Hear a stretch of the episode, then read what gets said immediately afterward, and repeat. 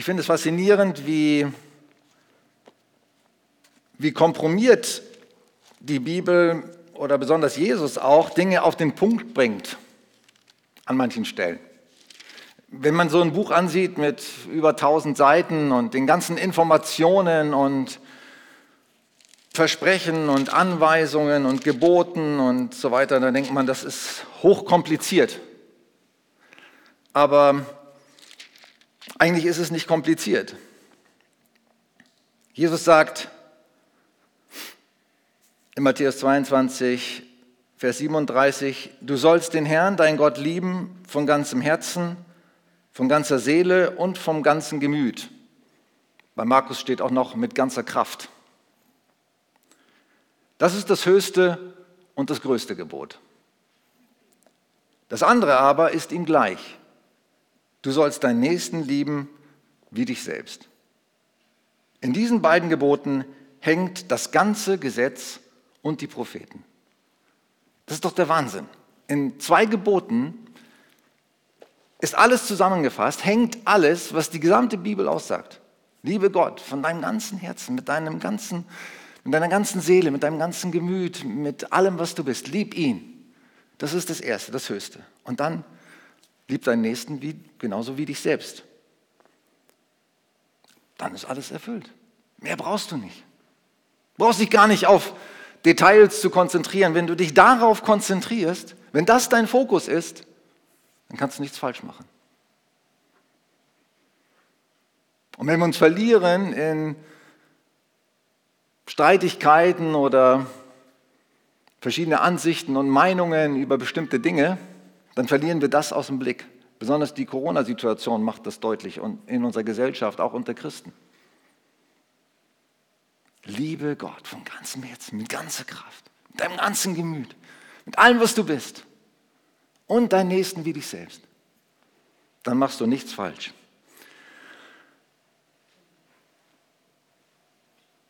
Die wichtigen Dinge sind kurz und knapp. Wie eine Frau, die ihren Mann fragte, als er von der Predigt nach Hause kam am Sonntag, sie war nicht mit, und sie fragt ihn, oh, wie war der Gottesdienst? Und wie Männer so sind, kurz und knapp, gut. Ja, und worum ging's? Was hat denn der Pastor gepredigt?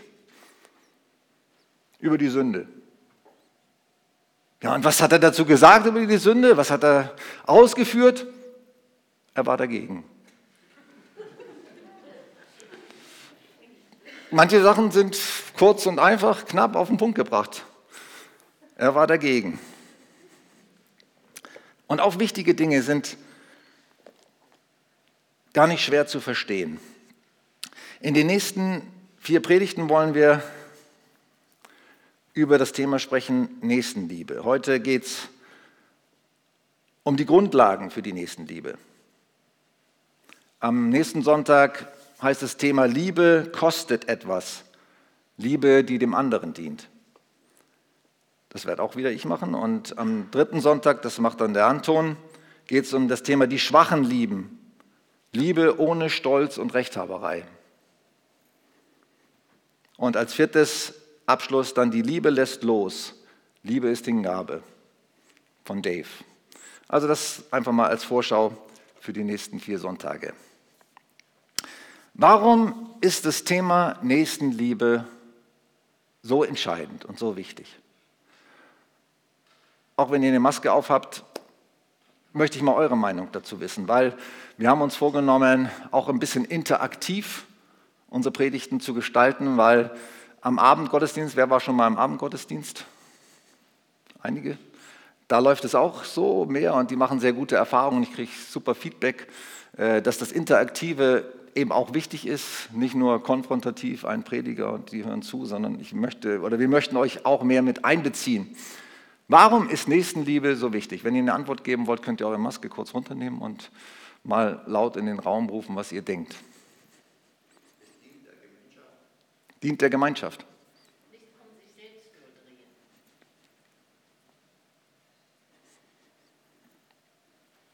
Noch irgendwelche Meinungen? Da wird die Liebe Gottes sichtbar.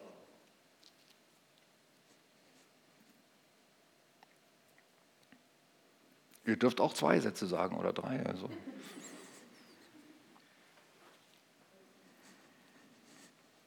Jemand vom Lobpreisteam? Das ist auch ein Ausdruck meiner Liebe Jesus gegenüber, weil das, was ich meinem Nächsten tue, tue ich ja ihm eigentlich. Was ich meinem Nächsten tue, das tue ich ihm. Ja, das bezieht sich auch auf Matthäus 25, wo er sagt, was ihr einem meiner geringsten Brüder getan habt, das habt ihr mir getan. Ja.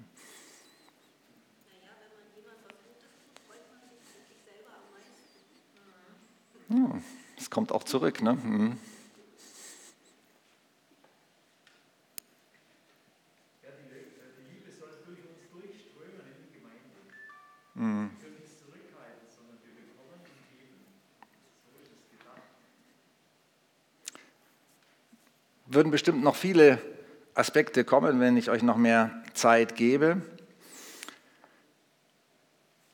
Ich möchte mal meinen Fokus, oder den ich hier am Anfang der Predigtreihe setzen möchte, dem anschließen. Für mich ist Nächstenliebe ein Ausdruck von dem Wesen Gottes. Nächstenliebe ist ein Ausdruck vom Wesen Gottes. Es ist ein Ausdruck von dem, dass wir wirklich verstanden haben, wer Gott ist und wie er ist. Und ein Ausdruck von dem, dass wir wirklich auch mit ihm verbunden sind. Es heißt im 1. Johannes Kapitel 4, Vers 16, Gott ist Liebe. Gott ist Liebe. Das ist sein Wesen. Er entscheidet sich nicht, wir müssen uns vielleicht für Liebe entscheiden und immer wieder durchringen und da durchkämpfen. Gott muss sich dafür überhaupt nicht entscheiden. Es ist so tief in seinem Wesen drin, er kann nicht anders als lieben. Es ist sein Wesen. Und wenn wir lieben,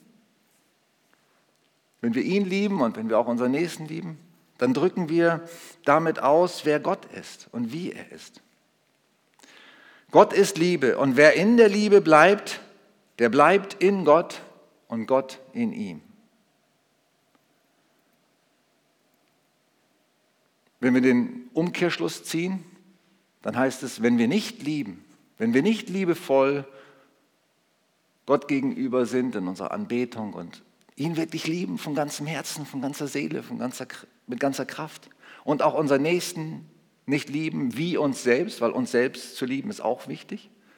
Manche Menschen lehnen sich ständig selber ab, ist auch nicht ein Ausdruck vom Wesen Gottes. Wenn wir also den Umkehrschluss ziehen und sagen, wenn wir nicht lieben, wenn wir Gott nicht lieben, wenn wir uns selber nicht lieben, wenn wir unseren Nächsten nicht lieben, dann sind wir nicht mit Gott verbunden. Aber wer in der Liebe bleibt, der bleibt in Gott und Gott in ihm. Wie wunderbar. Wer ist denn unser Gott? Markus 12, wo also diese Stelle, dass Jesus sagt, das sind die höchsten Gebote, Gott zu lieben und den Nächsten zu lieben, das findet sich in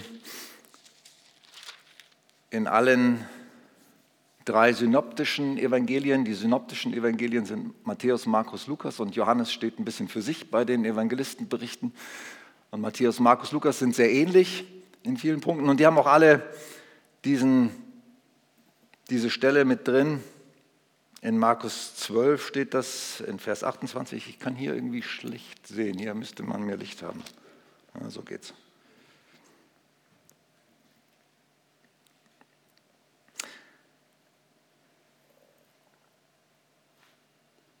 Es trat zu ihm einer von den Schriftgelehrten, der ihnen zugehört hatte, wie sie miteinander stritten. Und als er sah, dass Jesus ihnen gut geantwortet hatte, fragte er ihn: Welches ist das höchste Gebot von allen? Jetzt muss ich mir ein Taschentuch holen. Welches ist das höchste Gebot von allen? Jesus aber sagte, das höchste Gebot ist dies: Höre Israel, der Herr, unser Gott, ist der Herr allein. Es ist interessant, dass nur Markus diese Stelle hat, also bei den anderen. Bei Lukas und Matthäus geht es gleich los mit, das höchste Gebot ist, du sollst Gott lieben und eben dann deinen Nächsten wie dich selbst. Aber bei Markus antwortet, steht noch diese Stelle, das höchste Gebot ist das, höre Israel, der Herr, unser Gott, ist der Herr allein.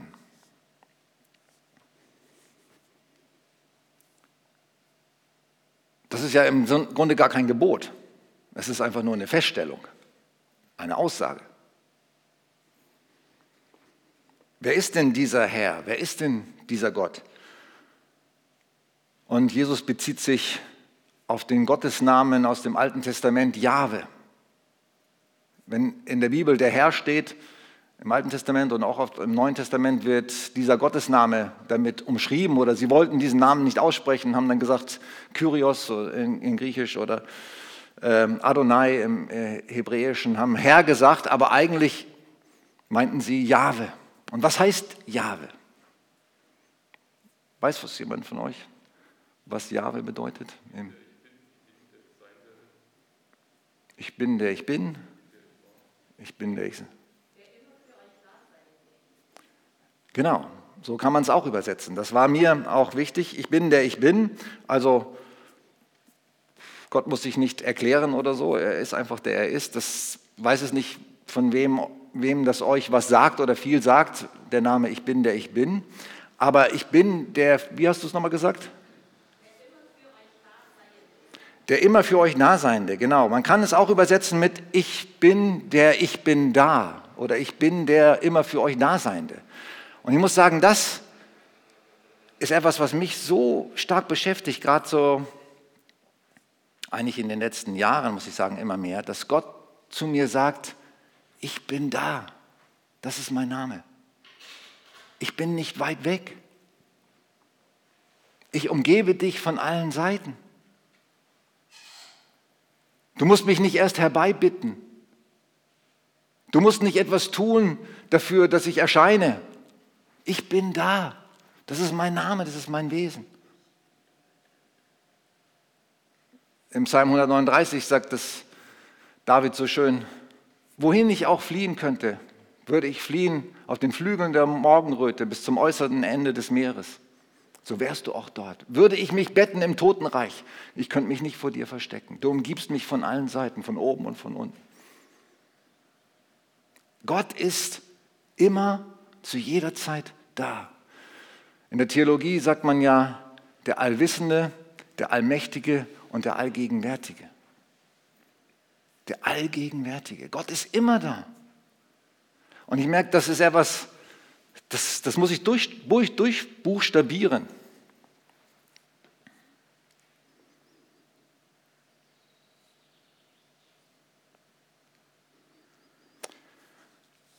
Du sollst keine anderen Götter haben neben ihm, heißt es auch in den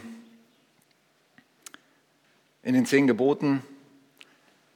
Er ist der Schöpfer vom Himmel und Erde, er ist der Anfang und das Ende. Es gibt keinen anderen Gott.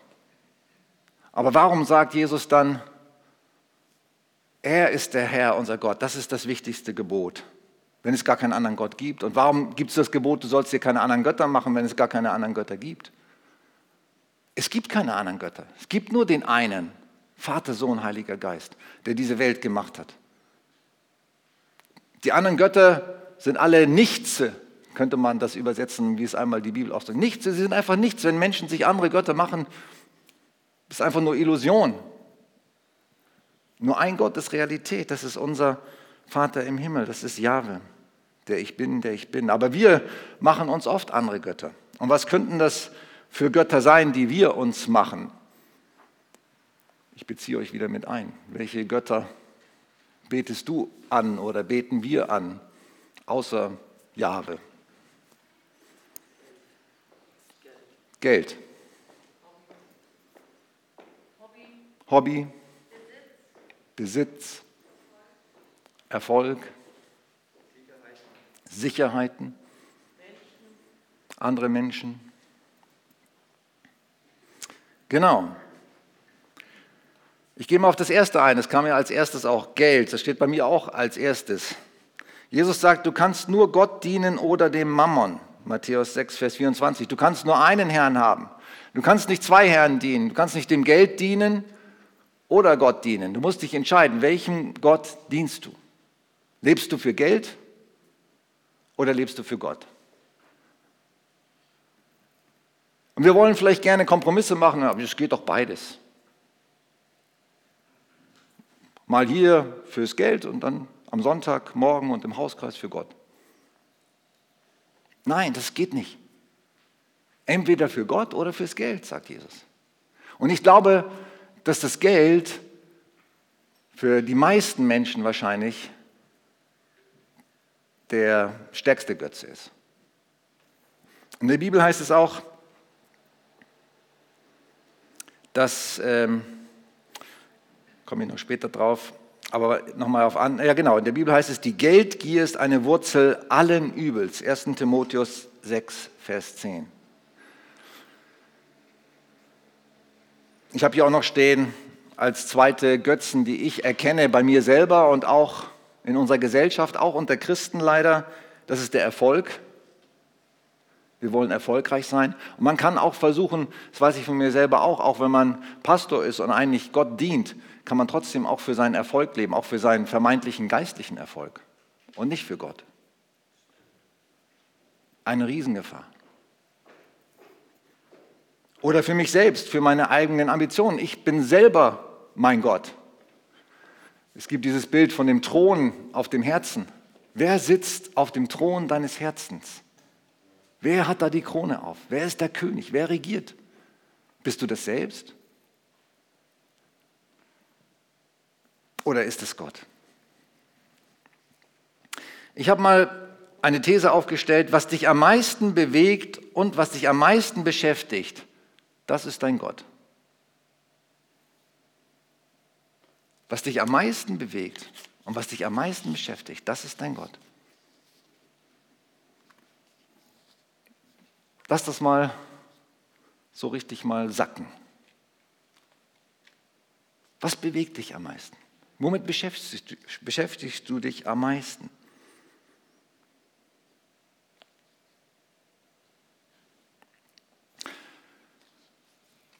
Jetzt sagst du dir natürlich, ja klar, man kann ja nicht die ganze Zeit an Gott denken, oder? Wenn man einen Beruf zu tun hat und, keine Ahnung, du baust eine Prothese, Judith, da denkst du daran, ja, wie funktioniert das, wie kriege ich das hin, wie kann ich das anpassen? Oder andere Leute, wenn man irgendwie mit Zahlen hantiert in seinem Beruf oder mit Menschen und sie beraten muss, kann man die ganze Zeit an Gott denken? Denken wir nicht viel mehr in unserem Leben an andere Dinge als an Gott? Ist das nicht normal? Ich sage mal so, auf der einen Seite denke ich, ist es normal, aber mein Ziel ist, und ich möchte dich gerne herausfordern, dass das auch mehr dein Ziel wird, Gott in alles, was du tust, mehr hineinzunehmen. Egal mit welchen Menschen du sprichst. Egal, was du zu tun hast in deinem Beruf, dass du dir immer wieder bewusst machst, ich tue das für Gott. Alles, was ihr tut, das tut im Namen des Herrn Jesus Christus und sagt Gott dem Vater Dank durch ihn. Alles, was ihr tut. Mein Ziel ist, da mehr hinzukommen und ich bin, glaube ich, noch meilenweit davon entfernt. Aber ich bin überzeugt, dass Jesus selber in ständiger Verbindung mit dem Vater war. Er sagt mal, ich tue nichts als das, was ich den Vater tun sehe. Da war eine ungetrübte, beständige Verbindung, so ein Lock-in, ein Angedocktsein.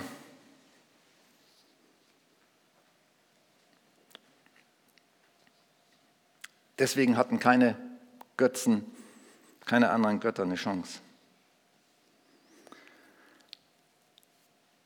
Also ich fordere dich heraus und mich selber auch, tu alles mit Gott zusammen. Bitte ihn in allen Dingen um seine Hilfe. Bitte ihn, dass alles, was du tust und sagst, ihm gefällt. Dass es ihm Ehre macht. Alles, was ihr tut, mit Worten oder Werken, das tut im Namen des Herrn Jesus Christus und sagt Gott dem Vater Dank durch ihn, habe ich eben schon gesagt. Das ist unser Gott, der sagt, ich bin da.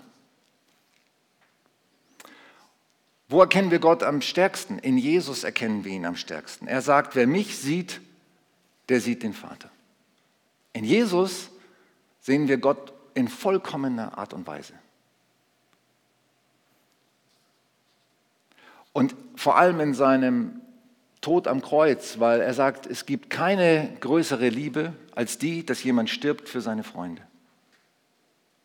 Keine größere Liebe. Jesus hat alles aufgegeben, sein eigenes Leben. Er hat Schmerzen erduldet. Er war bereit, in den Tod zu gehen. Warum? Aus Liebe. Aus Liebe zu dir. Aus Liebe zu mir. Ich sage mir immer wieder, wenn ich der einzige Mensch gewesen wäre auf der Erde, Jesus wäre für mich ans Kreuz gegangen. Weil er mich liebt.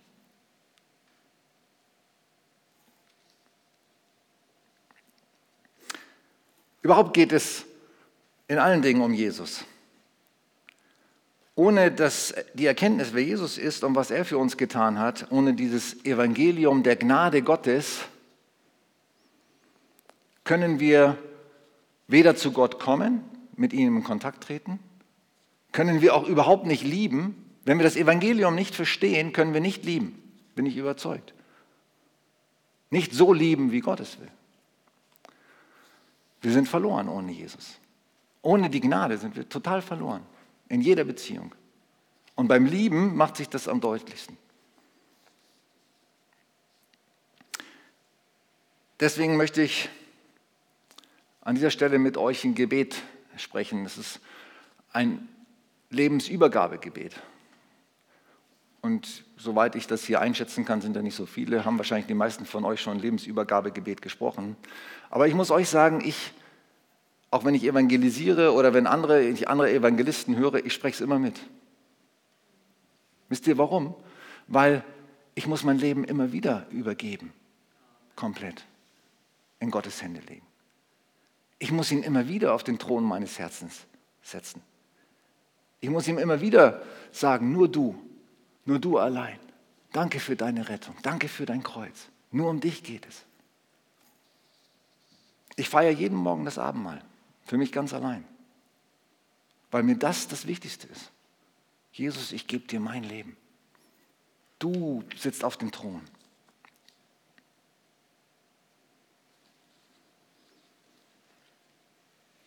Ich bete und wer das mitbeten möchte, kann das mitbeten. Jesus, ich bitte dich, komm in mein Leben. Offenbare dich mir. Komm du auf den Thron meines Herzens. Und mach mich bereit und fähig. Alle Dinge, die ich tue, für dich und mit dir zusammen zu tun. Amen.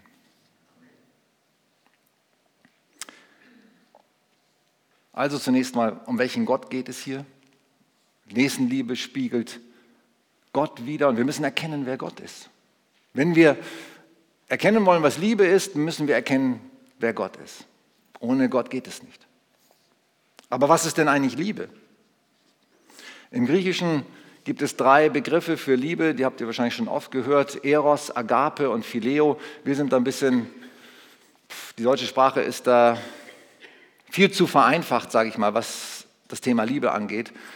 Deswegen wissen auch die meisten Menschen in unserer Gesellschaft und wir selber wahrscheinlich auch oft nicht, was eigentlich Liebe ist. Wenn die Bibel von Liebe spricht, von welcher Art von Liebe sie redet. Eros ist allgegenwärtig, die erotische Liebe, die erotische Anziehung zwischen Männern und Frauen oder auch zwischen Mann und Mann oder Frau und Frau, das bestimmt unsere ganze Gesellschaft, die meisten Fernsehsendungen und Lieder und Popsongs und so weiter. Die ist allgegenwärtig und so vordergründig. Auch die romantische Liebe, bei Männern vielleicht noch stärker die erotische Liebe, bei Frauen die romantische Liebe. Dieses Aufgehen und Schmetterlingsgefühle und wunderschöne Erlebnisse mit dem Prinzen. Das sind so die Themen, die für die meisten Menschen in unserer Gesellschaft als Liebe im Vordergrund stehen, oder? Ich denke auch, dass beides sehr wertvoll ist. Ich will das überhaupt nicht abwerten. Das sind Erotische Liebe und auch romantische Liebe sind Geschenke Gottes. Und sie haben ihren Platz und ihre Bedeutung. Aber was passiert, wenn diese Liebe uns regiert? Oder dieses Verständnis von Liebe uns regiert? Dann gehen wir selber zugrunde und wir machen unsere Beziehungen zugrunde. Das Einzige, was uns hilft, wirklich die Liebe zu erhalten, auch die romantische und die erotische Liebe, in der Art und Weise, wie Gott sie sich gedacht hat, ist, wenn wir die göttliche Liebe verstehen. Und das ist die allerwichtigste, das ist die Agape-Liebe. Am schönsten ist sie beschrieben im 1. Korinther Kapitel 13. Und dazu ein kurzes Video.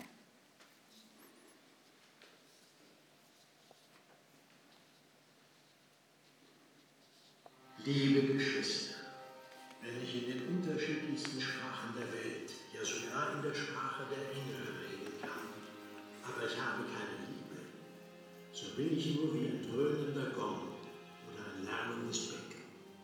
Wenn ich in Gottes Auftrag prophetisch reden kann, alle Geheimnisse Gottes weiß, seine Gedanken erkennen kann und einen Glauben habe, der Berge versetzt, aber ich habe keine Liebe, so bin ich nichts. Selbst wenn ich all meinen Besitz an die Armen verschenke und für meinen Glauben das Leben opfere, aber ich habe keine Liebe, dann nützt es mir gar nichts. Liebe ist geduldig und freundlich. Sie ist nicht verbissen, sie prahlt nicht und schaut nicht auf andere herab. Liebe verletzt nicht den Anstand und sucht nicht den eigenen Vorteil. Sie lässt sich nicht reizen und ist nicht nachtragend. Sie freut sich nicht am Unrecht, sondern freut sich, wenn die Wahrheit siegt. Liebe nimmt alles auf sich. Sie verliert nie den Glauben oder die Hoffnung und hält durch bis zum Ende. Die Liebe wird niemals vergehen. Es grüßt euch, Paulus.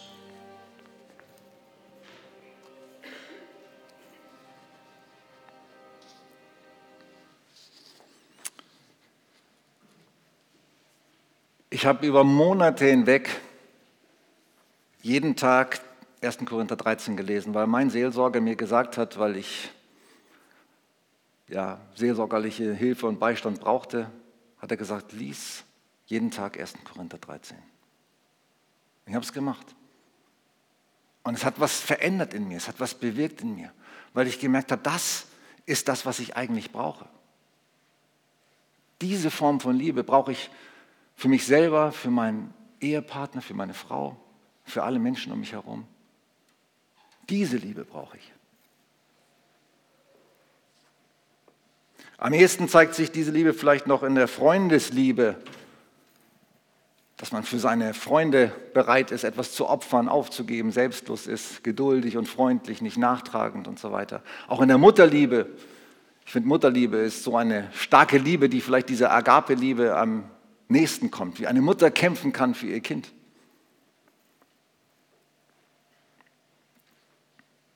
Aber auch in der Liebe zwischen Ehepartnern. Es ist eine Liebe, diese Agape-Liebe, um die es geht, auch in der Nächstenliebe, ist eine Liebe, die für den anderen denkt und kämpft. Gottes Liebe ist eine Liebe, die für den anderen denkt und kämpft.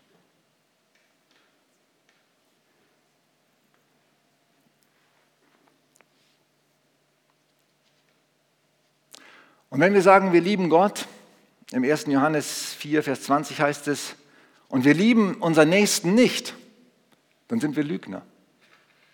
Eigentlich ist die Nächstenliebe ein Beweis unserer Gottesliebe. Wenn du unfreundlich, lieblos, nachtragend, reizbar, ungeduldig mit Menschen umgehst, dann liebst du Gott nicht. So krass sagt es die Bibel. Wenn du nicht selbstlos bist, dann liebst du Gott nicht. In der Nächstenliebe zeigt sich die Gottesliebe.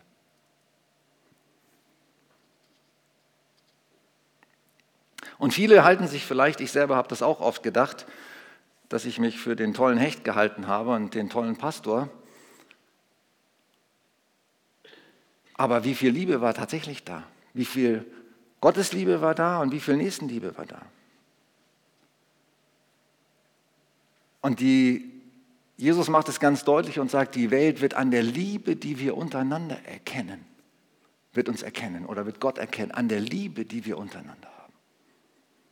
Und Jesus geht ja noch weiter, er sagt, wenn du nur die liebst, die dich auch lieben, dann bist du nicht besser als die Heiden. Liebt eure Feinde, segnet die euch fluchen, tut wohl denen, die euch hassen, betet für die, die euch verfolgen.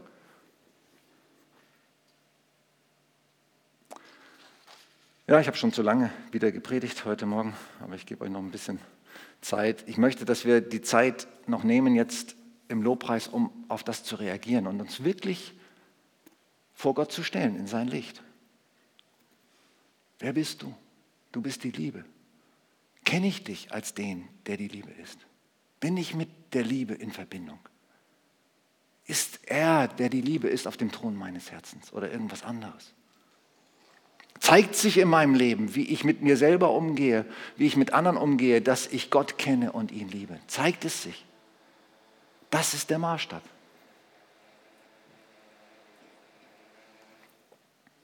Ich gebe an euch weiter ab und ihr dürft uns noch in eine Zeit des Lobpreises hineinführen. Wir haben jetzt 10 Uhr.